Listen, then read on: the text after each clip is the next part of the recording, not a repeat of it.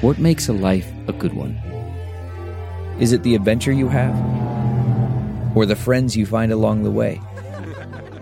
Maybe it's pursuing your passion while striving to protect, defend, and save what you believe in every single day. So, what makes a life a good one? In the Coast Guard, we think it's all of the above and more. But you'll have to find out for yourself. Visit gocoastguard.com to learn more.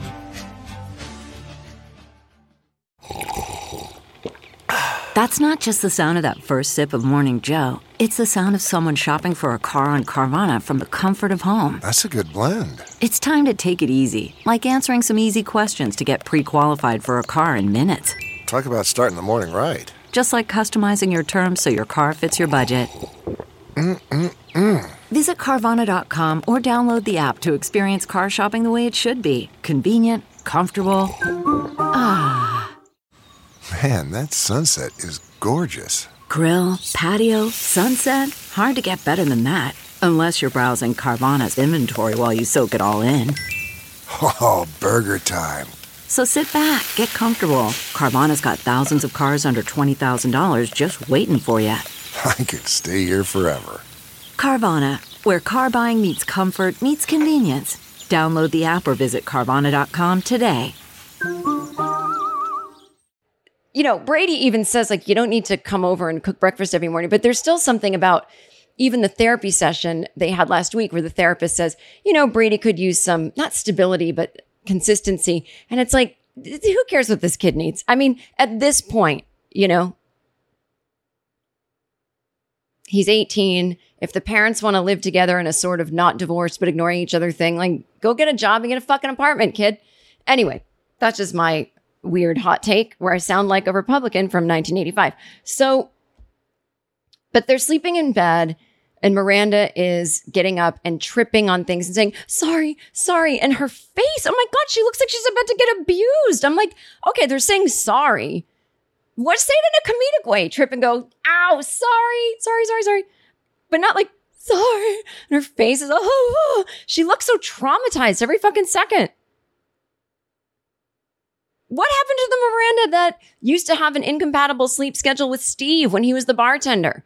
And they would have sex till two in the morning. And she was like, I can't do this anymore. I gotta fucking go lawyer at 5 a.m. Or she'd get up at 5 a.m. and he'd still be asleep. And she didn't say, sorry, sorry, sorry. She just got up and did her thing. Why can't she act like this with Che? Just, this is what I don't get. See, okay. And by the way, I'm starting to see comments out there online, little hints of this. I think the world is catching on to what I said years ago. Cynthia Nixon is a fucking narcissist or somewhere on that scale where she has become a producer on this show and is like, this character has to have the same life that I do. I love the plot that she became queer later in life. I think that's so relatable. I'm fine with that.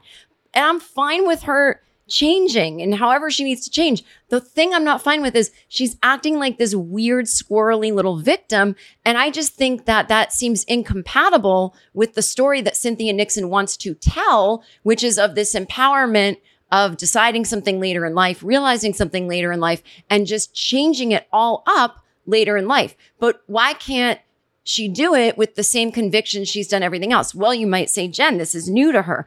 Okay, but she's done things that are new to her before, and she didn't act like a neurotic person that's about to get slapped every second by her abusive partner. So I just don't understand it. And, and, and again, unless they pay it off later, where she looks back and goes, Oh my God, I was this needy little victim just trying to do whatever Che wanted, then I will say, I was wrong but there's just no signs of it. We haven't planted those seeds. If I was in the writer's room, I would say, okay, I know that by the last episode, you guys want Miranda to have this realization that she'd just been this needy little victim, but we can't be the only ones seeing that she's acting that way. The character has to have glimmers, right? You've all been there in life. You realize one day you've been acting a certain way, but there were glimmers along the way. You know, whether she says it to a friend or a friend says to her. That's a, that's a great thing about writing is if the character doesn't know something about themselves that's so obvious that we know and the writers want us to know, you have another character say it. Hey, Miranda, you've been acting like a fucking blah, blah, blah. You've been acting like a needy little victim. This isn't you. And then Miranda can go, You don't know me. That's not true. Or whatever she's going to react as. But you show it. You have the other characters. That's such a great writing tip.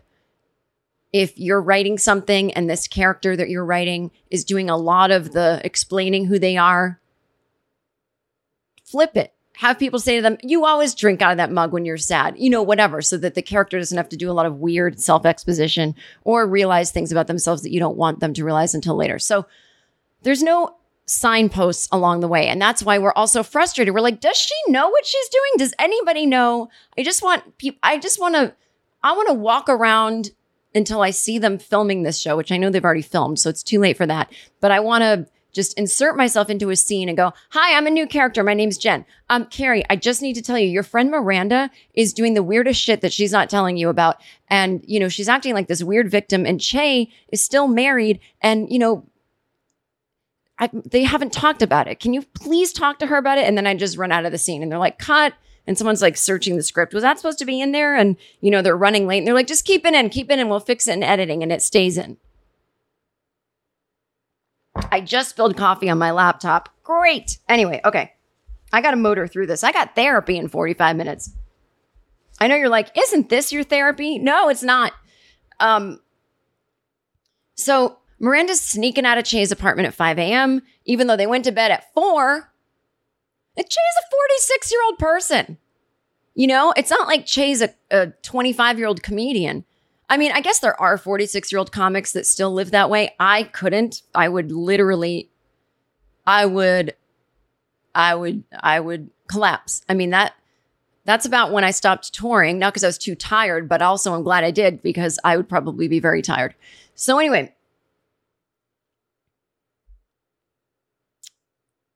but Miranda is throwing out hints to her friends. So she's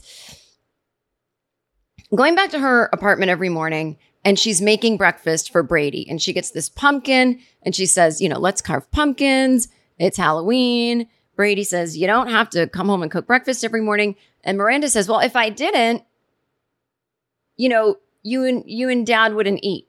So I don't understand. Okay, so Miranda's been cooking breakfast for her two men in her life, what, for 18 years? And they wouldn't eat if it wasn't for her. And yet she was also a corporate lawyer working 80 hours a week. I think Magda was doing the cooking because Miranda didn't cook. She had Magda forever.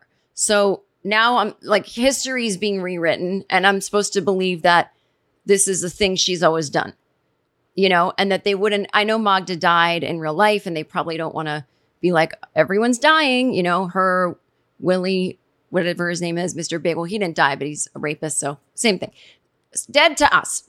And so, uh, but that, that character died. So, but it wouldn't have been crazy to be like, you know, we got a new Magda, whatever. I, the point is, I'm tired of the rewriting history. So, okay, now I'm going to believe that Miranda was cooking all these years and is trying to keep up that tradition.